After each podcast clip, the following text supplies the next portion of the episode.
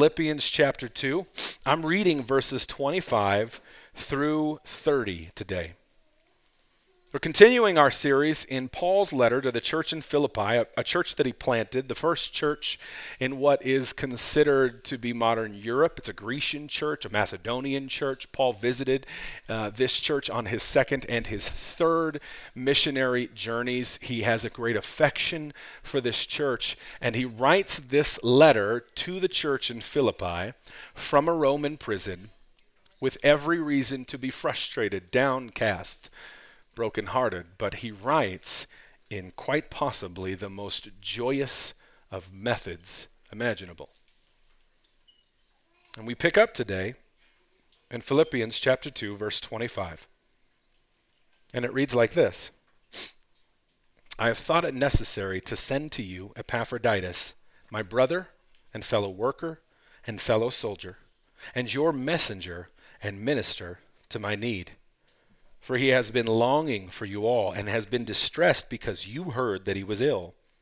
Indeed, he was ill, near to death, but God had mercy on him. And not only on him, but on me also, lest I should have sorrow upon sorrow. Verse 28 I am the more eager to send him, therefore, that you may rejoice at seeing him again, and that I may be less anxious. So, receive him in the Lord with all joy, and honor such men for he nearly died for the work of Christ, risking his life to complete what was lacking in your service to me.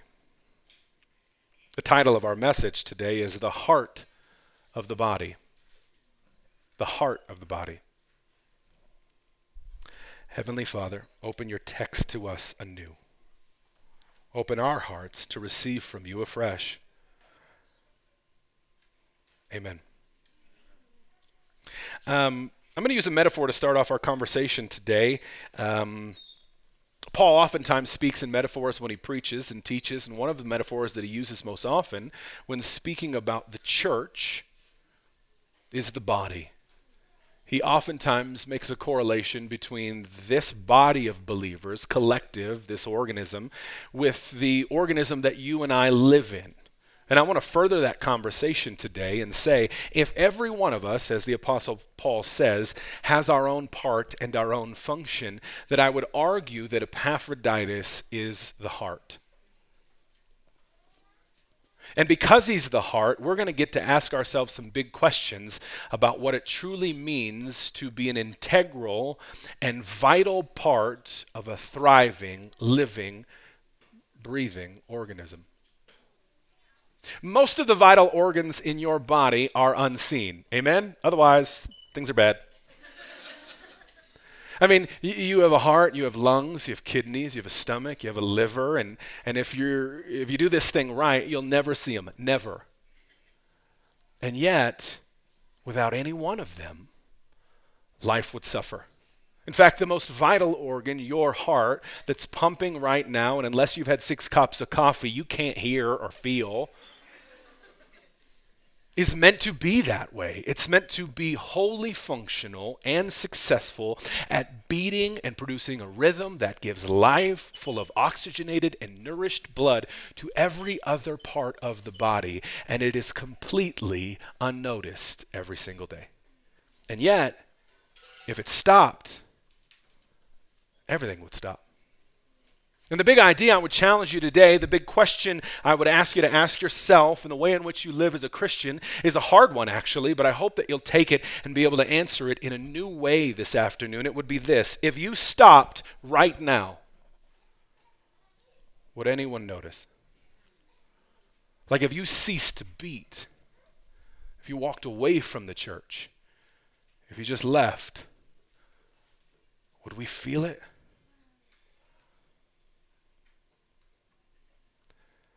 Our study today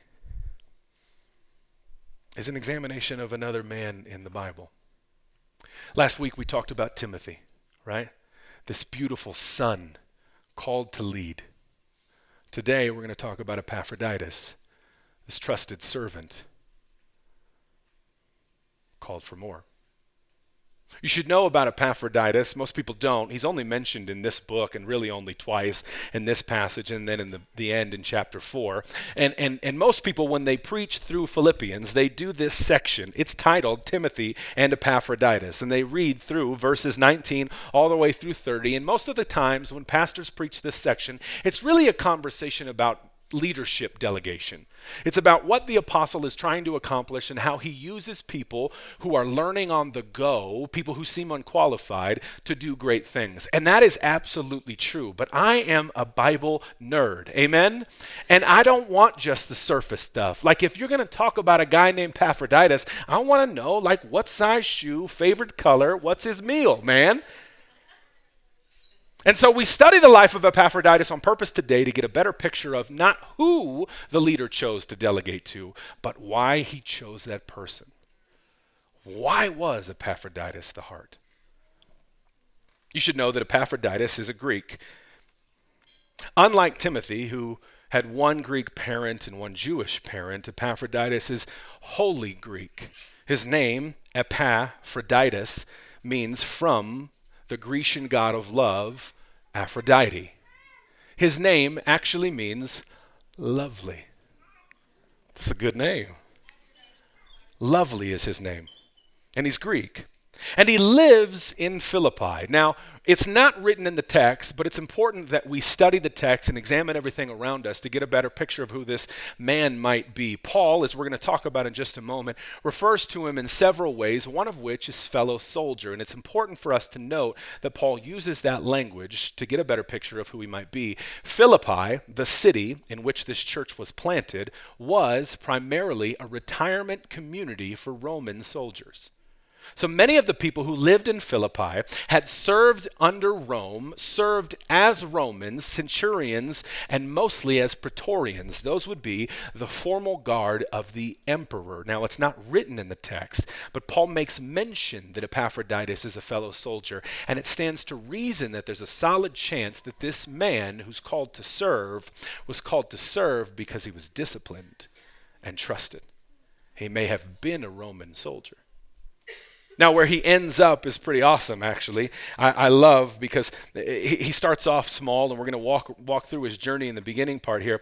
But church history teaches us that eventually he becomes the bishop or the pastor over the church in Philippi.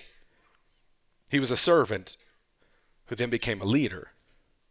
And the best part is nothing in this text ever tells us that he was known for his charism- charismatic leadership or his teaching style. And don't we all sort of think those are like prerequisites for a pastor? But there's nothing in the text that tells us that he was a great orator or a dynamic leader. The only thing we know is that he was willing to die.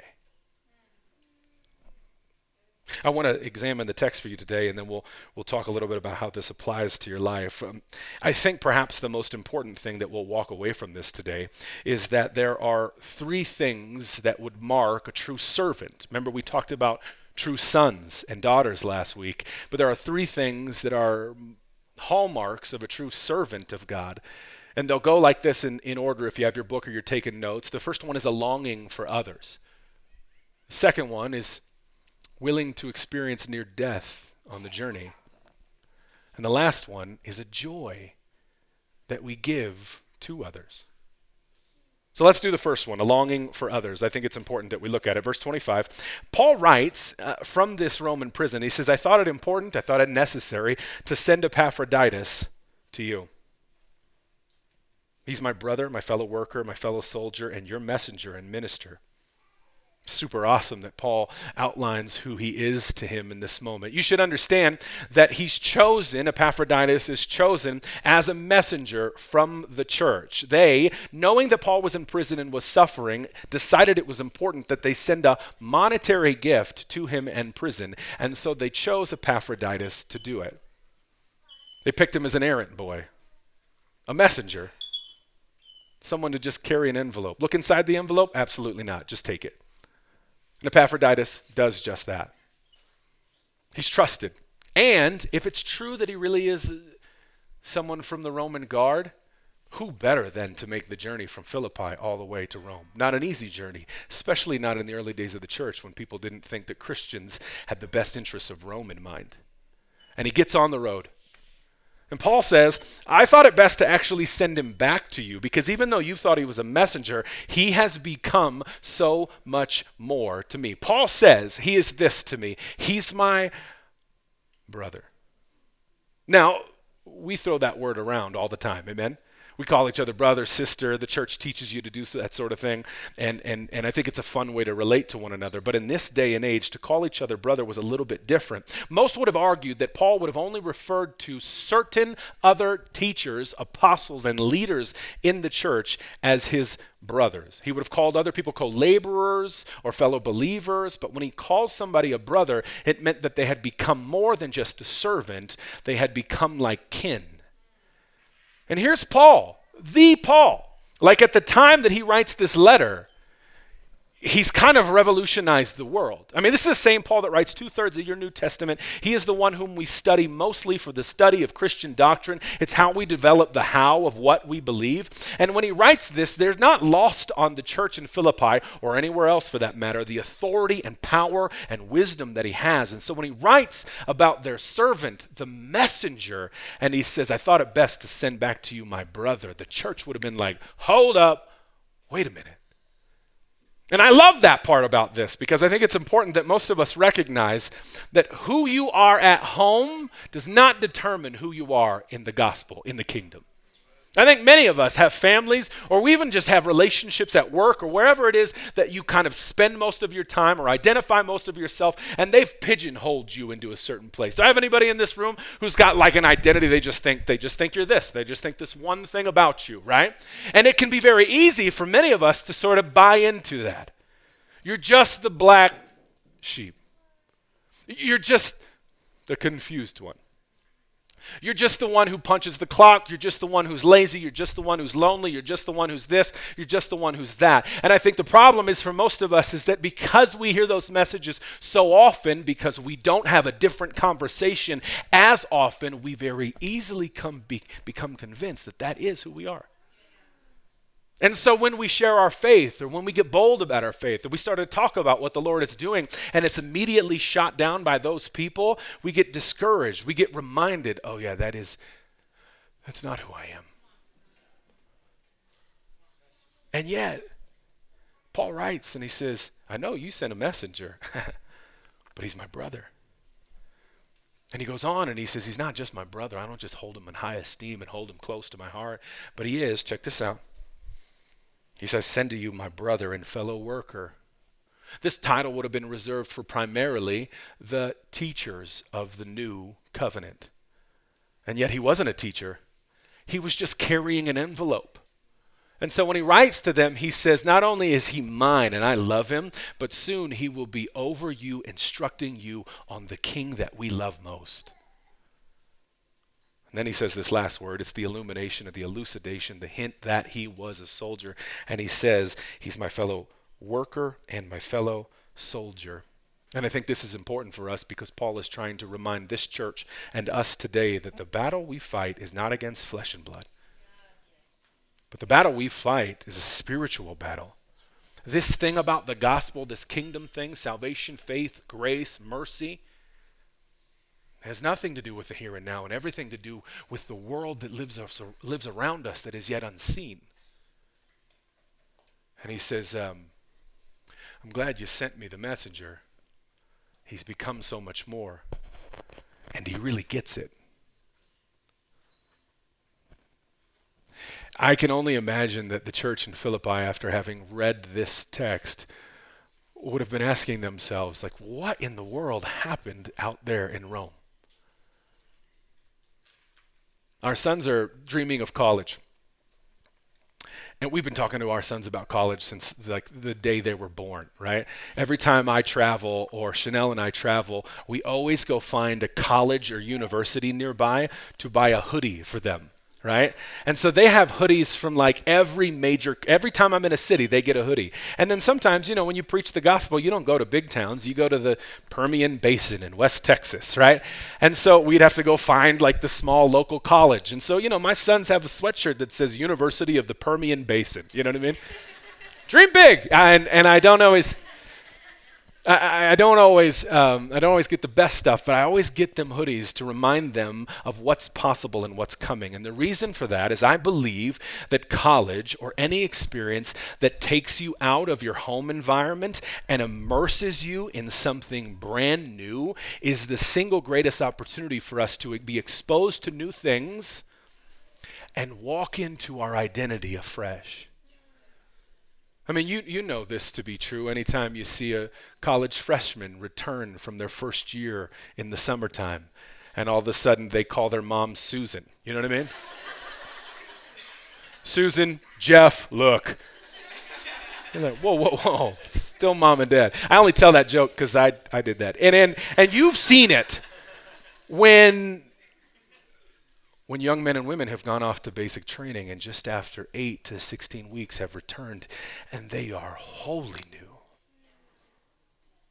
I think so many of us miss those opportunities because we've heard the words over our life and we let them limit us. Or we've been afraid of what might happen if we step outside of our comfort zone. Or maybe we've just ignored the call of the Lord to say, Go, and I'll tell you the rest on the way. And so when when Epaphroditus just just goes and he and he arrives, something happens. And so when Paul writes back to the church the place that he lived, about who he is, he writes about a new man that they may not even have known. But to remind them that they're talking about the same person, he says, Now listen, he's my brother, a fellow soldier. You remember your messenger? He's actually my minister. I could sit here forever. He says, You remember your nearly forgotten, overlooked, barely talked about, simple, small minded, do little stuff kind of person? Well, God's used them to do something absolutely amazing. He says, He was a messenger, but became a minister. Now, I'm a preacher, so I love alliteration, and anytime there's two matching words like that, I just got to stay on it for a minute. If you really want to be a minister, start off by just being a messenger. Amen. Amen. If you really want to be, you know, like Jesus, be willing to start at the janitor's position. If you want to sing, serve. If you want to preach, pray. If you want to do anything great, get on the ground and start right there. And Paul writes to this moment, he says, Let me remind you, we're talking about the same person. I know that you sent him as a simple errand boy, but he has become so much more to me because whom you've identified, the Lord has transformed and is an echo of the gospel message time and time again. When it was Simon who was asked of Jesus, Who do you say that I am? And he said, You're the Christ, the Son of the living God. Jesus said, You're all different now. No longer shall you be called Simon, but Peter. Petros in the Greek, Cephas in the Aramaic, it meant rock. Same is true in the Old Testament. Abram was named Abraham. Jacob, named Liar, was transformed into Israel, one who wrestles with God. The nature of the mission of Jesus Christ, the nature of the journey of faith is transformation, is change. It is so that you are not who you are when you started. And they didn't know this. The church in Philippi just thought they were like, go carry that check to Paul, come on back. We got more stuff for you to do when you get in. You can clock in then. The Bible tells us that Epaphroditus came and that he stayed and that he got sick. And, and what I think is interesting here is that he served only in the fashion that he was called to, even if it seemed like less than. And he did it because he wasn't longing for title. He wasn't longing for recognition, right? He was longing to help, to be of help, for others. Paul writes in, the text, he says, he says, um, I thought it best to send him to you. He identifies him by all these terms. And then, then in verse 26, it says, For he, that's Epaphroditus, has been longing for you all and has been distressed. You see, Epaphroditus missed his, his home. He was eager to go serve Paul, but he also had this burning desire to go back and serve the per- people that he had grown up around. There's a, a hallmark of a servant of God is that you, you, you, you love people. You have a longing, an earnest affection for others. I, I meet people all the time who want to do something great in the kingdom. It's a common refrain amongst pastors that they love to preach, but they're not so good with people. and I'm like, that sounds terrible for your church. Or, and it's not uncommon, I, am one of these too, like a lot of preachers are actually introverts. I love quiet. And yet, just because that's the way I'm made doesn't mean that's the way I should stay. In fact, in order to be a great leader, I've got to have great longing, love, and care for the people that I'm called to lead. Paul says he's become all of this to me, and part of that process of maturing from, from just a messenger into a minister is that he's developed a longing for you. He wants to come home, especially because he heard that you heard he was sick. Paul writes this, this sentence here. He says, He's been longing for you all, and he's been distressed. The combination of these two words, we're going to study, get a little nerdy for a second, okay? The combination of the word longing and distressed in the Greek text is often married together. And the term that most Greeks use there is perilupos. It's the exact same word that is written of Jesus when he's in the Garden of Gethsemane. When he's in the garden and beginning to pray, the Bible says that he has a heaviness on him. Not a heaviness of what's to come, but a heaviness of for whom it's coming. He has this deep affection. And you know the prayer, right? Lord, if there be any way that you can take this away from me, heaviness. Nevertheless, not what I want, but what you want. Paul writes about Epaphroditus and he says he has the same burning grief to do what's right for you. And I, I think it's important that we just, just sit there for a second because that is what true service is. Service is not showing up on time, though I really want you to show up on time. Service is not staying late, but you know, sometimes that's the one that sets people apart. Service is not just doing the job, it's not just doing the hard job, it's doing the hard job with a burning desire so that others might benefit for it. A, an earnest longing that somehow, through the simple act of winding cords or stacking chairs, some of you today might encounter Jesus like you've never done it before. True service has nothing to do with what I do and everything with how I do it, why I do it, and for whom I do it. And see, we get we get this mixed up all the time because because we fail to recognize that the, fight we fight is spiritual and not natural. So we think about the tasks. We build checklists. We clock in, we clock out, we do what we're told, and we miss the marrow, which is a longing for others. We're going to talk about service all day today, and I want to challenge you today that the best way for you to find where you fit in the church is where does your heart burn for us? Now, I want you to serve wherever God calls you to, but I don't want you to burn out. Amen? And the best plan against burning out is to find where you burn. You know, I'm desperate to see youth find Jesus. Great. Let's get you serving in Stoke. I'm desperate to see the kids discover the gospel. Great. Let's get you in Spark. I love making coffee. Yes. where you burn right, is where you bring the most impact in the ministry. Paul says he's got this earnest longing and this distress because he found out that you were sick. And the truth of the matter is, is that yes, he did get sick. Epaphroditus had a near death experience. Verse 27, it reads like this Indeed, he was ill, near to death. But God had mercy on him, and not only on him, but on me also, lest I should have sorrow upon sorrow. I love this picture of Epaphroditus. I think it's so common for most of us to have a quietly unspoken, subconscious threshold of discomfort in our life. Like you're called to do something. How, many of you have ever gone to work and in the back of your mind you've said, if they ask me to stay a single minute late, they can kiss my grits? You wouldn't say it, right? But you, you know it. You have some thresholds, like beyond this, I simply won't suffer. Right? You're laughing because you got your thing, right? I don't serve on holidays or Sundays. I don't work after five. I take a two hour lunch, non negotiable. And that's all fun when you're trying to get a job. When we're trying to hire people for jobs, you're like, you got to be kidding me, right?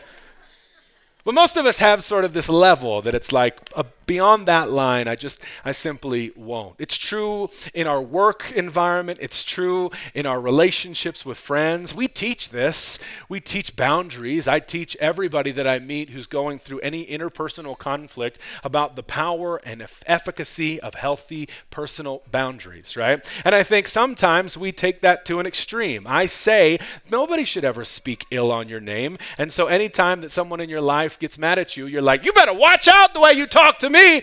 And you're like, wait, no, that's not what we're talking about. I think it's human nature to set thresholds and boundaries that actually become walls and fortresses within which we isolate and insulate ourselves so that no one can challenge us. But we talked about this in small group this week. All the change happens, Teresa, in the challenge. And we see a picture of a man who's called to just be a messenger, who becomes so much more. And the question you should ask yourself is how? How does he go from, from just a courier to a carrier of the gospel? The Bible says that, that he, he suffered illness while he was in the presence of Paul. Now, you and I, in this day and age, well, two and a half years ago had a much different understanding of illness. For most of us, you could get sick and you'd be fine.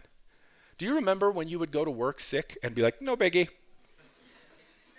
now, if I'm in any store and a person coughs, I'm like, grab your things, we're not shopping here, let's go.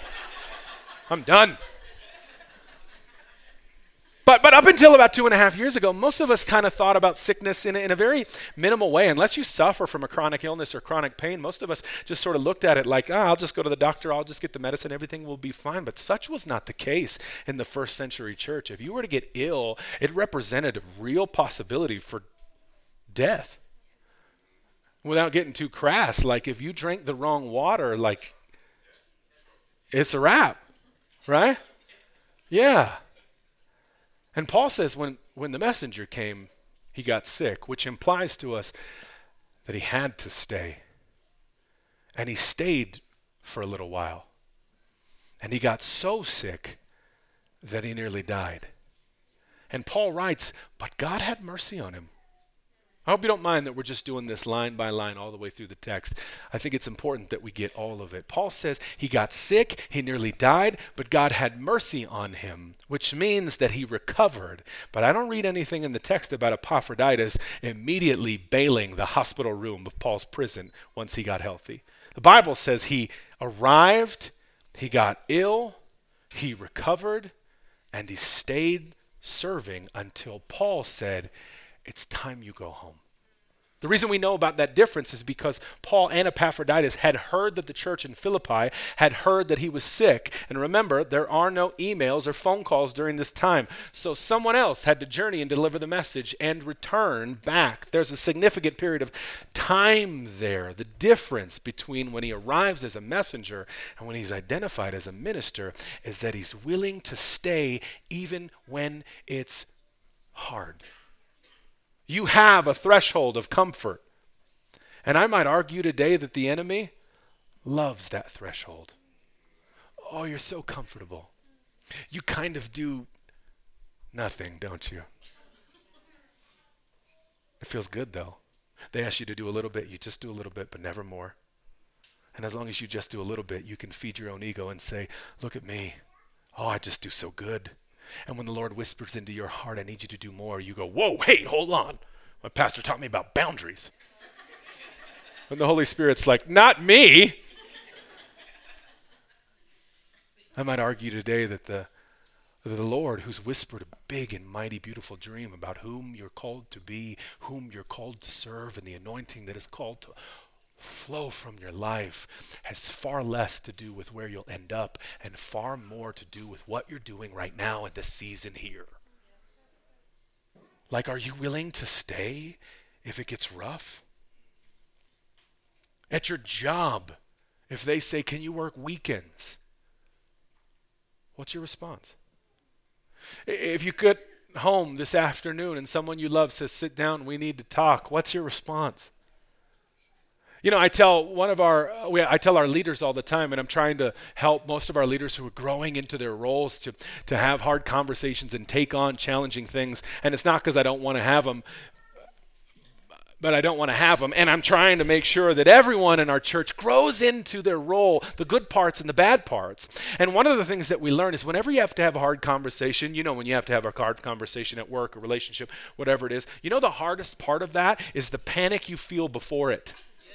Do you know what I'm talking about? Have you ever talked yourself out of a hard conversation? Oh no, they're going to punch me. They're not going to, what? No. It's your grandmother, and you just need to have an earnest, honest conversation with her. The hardest part with the hard parts of your life, ready? Is the hard words you speak to yourself. It's how you criticize yourself as not being effective, and how you worry about the potential outcomes, many of which are not even possible. It's the way in which you narrate your story from a place of poverty, from a place of victimhood, from a place of perpetual failure that says, even though I know my God is undefeated. I'm not. And the reason that most of us never go from messenger to minister is we're unwilling to stay because the moment it gets hard, we speak those negative words into our heart and we bail. We run. We run back home and we're like, I, I don't know what, I didn't like that. I don't know what was possible and it felt like maybe, but you know what? I'd rather just stay a messenger that's safe for me. And I, I don't, I don't love it here, but I know it. And there might be more, but I don't want to hurt. Paul says he nearly died. And he stayed. Now, use your imagination. Remember, talking about the first century church, and Paul is in a Roman prison. So Epaphroditus gets sick while in this shelter that Paul lives in. It was likely that he was under house arrest, though he was under guard and key and locked to guards. Ready? If Epaphroditus was previously a Praetorian guard, he may have known these guards. He may have been in this house, and he may have become deathly ill. And all of his former colleagues and friends would have said, Dude, Let's get you out of here to a hospital away from this place. And he said, I'm good. How do I know that? How do I know that he said I'm good and didn't take up the offer to go to the hospital? Because Paul writes it. He says he was ill, near to death, but God had mercy on him he speaks very clearly of a supernatural healing. Remember, Paul is not averse to telling the facts of the matter. When they get in trouble, he explains how the problem was remedied. And when God moves, he explains how God moved. And so in this moment, he says he was sick, he was dying, he was in prison with me, and it was bad. But you know what? God showed up. And I wonder how many of you are missing a miracle because you're taking the fast way out, you're taking the easy way out. The moment God says it's going to be really difficult, but if you'd hold on to my ever changing hand, if you trust me, I'll show you myself in a way you've never seen before, and you missed it because you ran. I feel like I'm preaching better than you're talking back. I'm sweating, genuinely. I want you to ask yourself how many miracles you may have missed because it got messy right before it. I want you to ask yourself how many moments did God give you an opportunity to say, trust me or trust you? And you were like, I'll get you on the next one. Have you ever read that prayer? I'm really struggling right now, but I'm growing in my maturity, so next year I'm really going to trust you. And the Lord's like, okay. I want to tell you right now that He wants to do great and mighty things in you, through you, for you, in front of us. But He might be inviting you to stay when it's hard, to persevere under pressure. Now, how does Epaphroditus do this, right? I mean, how does he stay in the middle of this? I, I, mean, my wife is the kind of person who, when she gets sick, can still function very, very well. Uh, that's true of all wives. Amen? Every wife in the house could literally be dying and still doing the dishes, paying the bills, going to work. And every husband in the room gets like a sniffle. And it's like, babe, cancel all of March. It's bad. Things are bad. My wife's like, Are you seriously that sick? And I'm like, I don't know. How well are you going to take care of me? right? My wife gets frustrated. She's like, Come on, you got to get it together. And I'm like, I don't know what I'm thinking. I'm dying, right?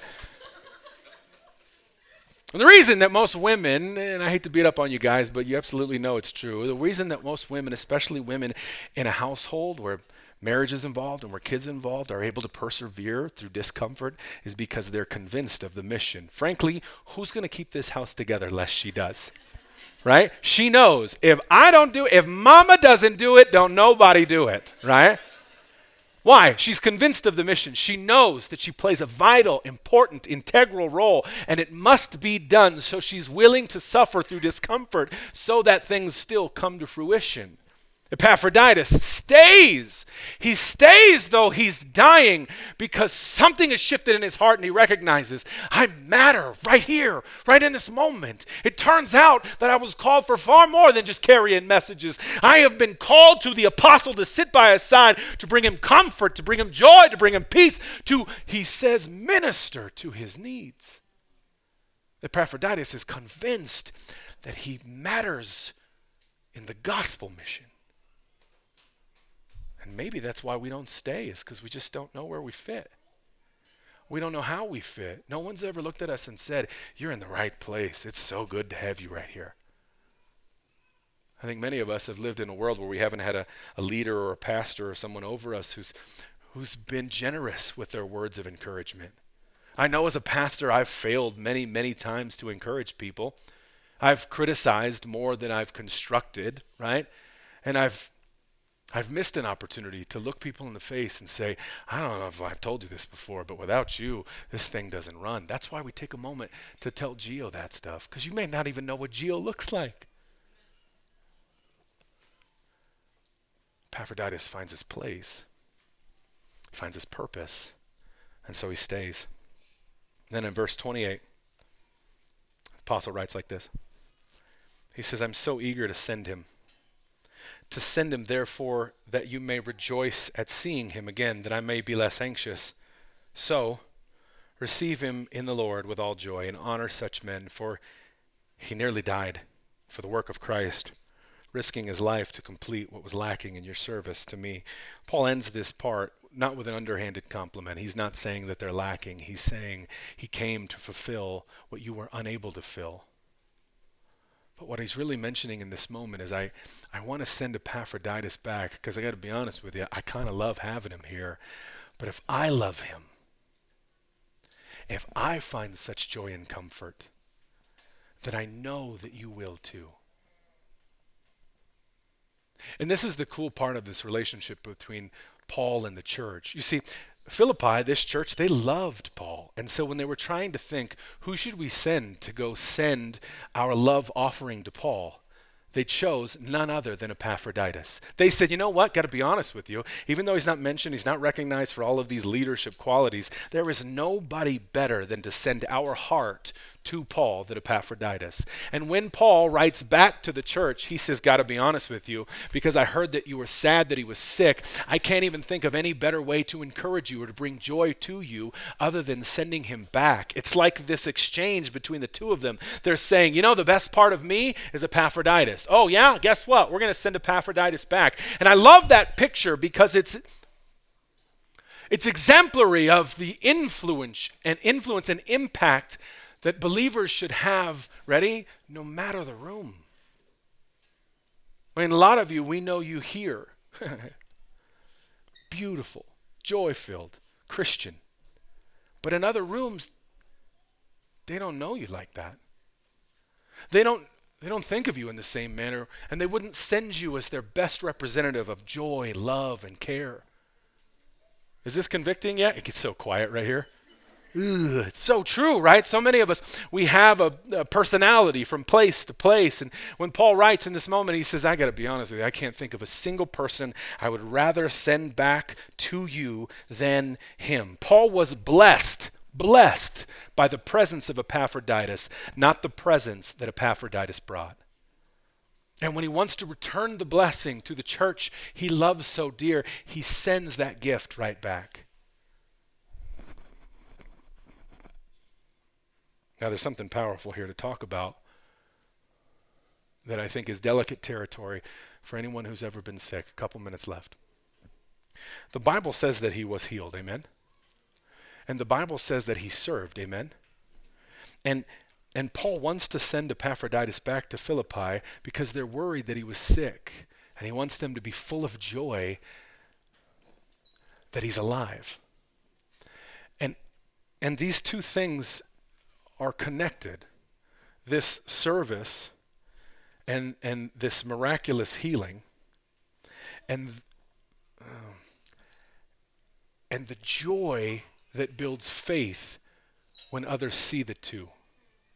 Uh, there's like this triangle of connection that I want you to see in your mind's eye for a moment. You see, Epaphroditus goes to serve in a minimal level. He sees the need is great, and so he stays in obedience to serve even more. He gets sick. He continues to serve and stay, and the Lord sees him in the middle of his service, sees him in his suffering, sees that he's committed even when he's struggling, and then by grace, by faith, by providence, the Lord comes in and heals him.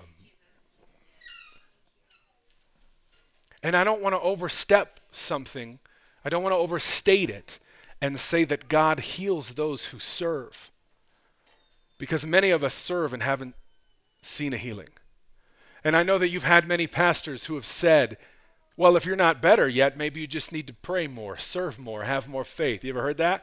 And and they mean it well. Amen? But you hear it as like you're not a good Christian, so God hasn't helped. And that's dangerous territory to be in. And so I never want us to overstep that line. But I sure want to push you right up to that line. I don't want to tell you that there's a corollary relationship between the way in which people who serve Him sacrificially also receive grace in their areas of greatest need. I might say, if you've never tested this water and you need a miracle from the Lord, get to working for the Lord. My personal testimony is this I went to treatment for drugs and alcohol addiction. You know this. I was an addict for 15 years, the last five, crystal meth, all day, every day. And I went to treatment for 28 days. And I got out, and I had like no plan. Amen? So I went to church. And I was a singer, so I was like, I'll join the praise team. And, the, and it was a big black church, and so they were like, white guy, sure, come on up, let's try it. And they let me sing. And I would worship. And these songs would flow through me, and I would weep. And there were times where we would sing songs and I would fall to my knees. In fact, one Sunday I was leading worship and I couldn't stand, and, and I was up front with the team and I wanted to lay down. I felt like I needed to lay prostrate before the Lord to weep. And our, our pastor at the time said, I, I love it, but you can't lead worship and lay on your face. Got it. That's ministry acumen. But the heart of the matter was this you see, people thought I was a worship leader, but I was just a worshiper.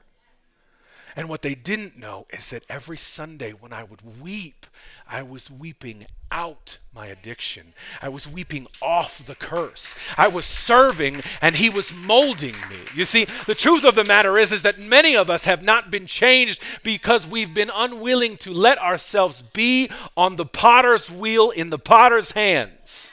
Amen. You don't like being spun. You don't like to be shook up. You don't like to be drenched in water and squeezed and squote and just changed. You don't like it because it's uncomfortable. And the Lord says, I have so much beauty to build in and through you, but you got to let me do it. So I don't want to tell you today that the way to get whole and the way to get healed is to serve, but I want to tell you that if you ain't tried that, we ain't tried nothing. You haven't even started yet.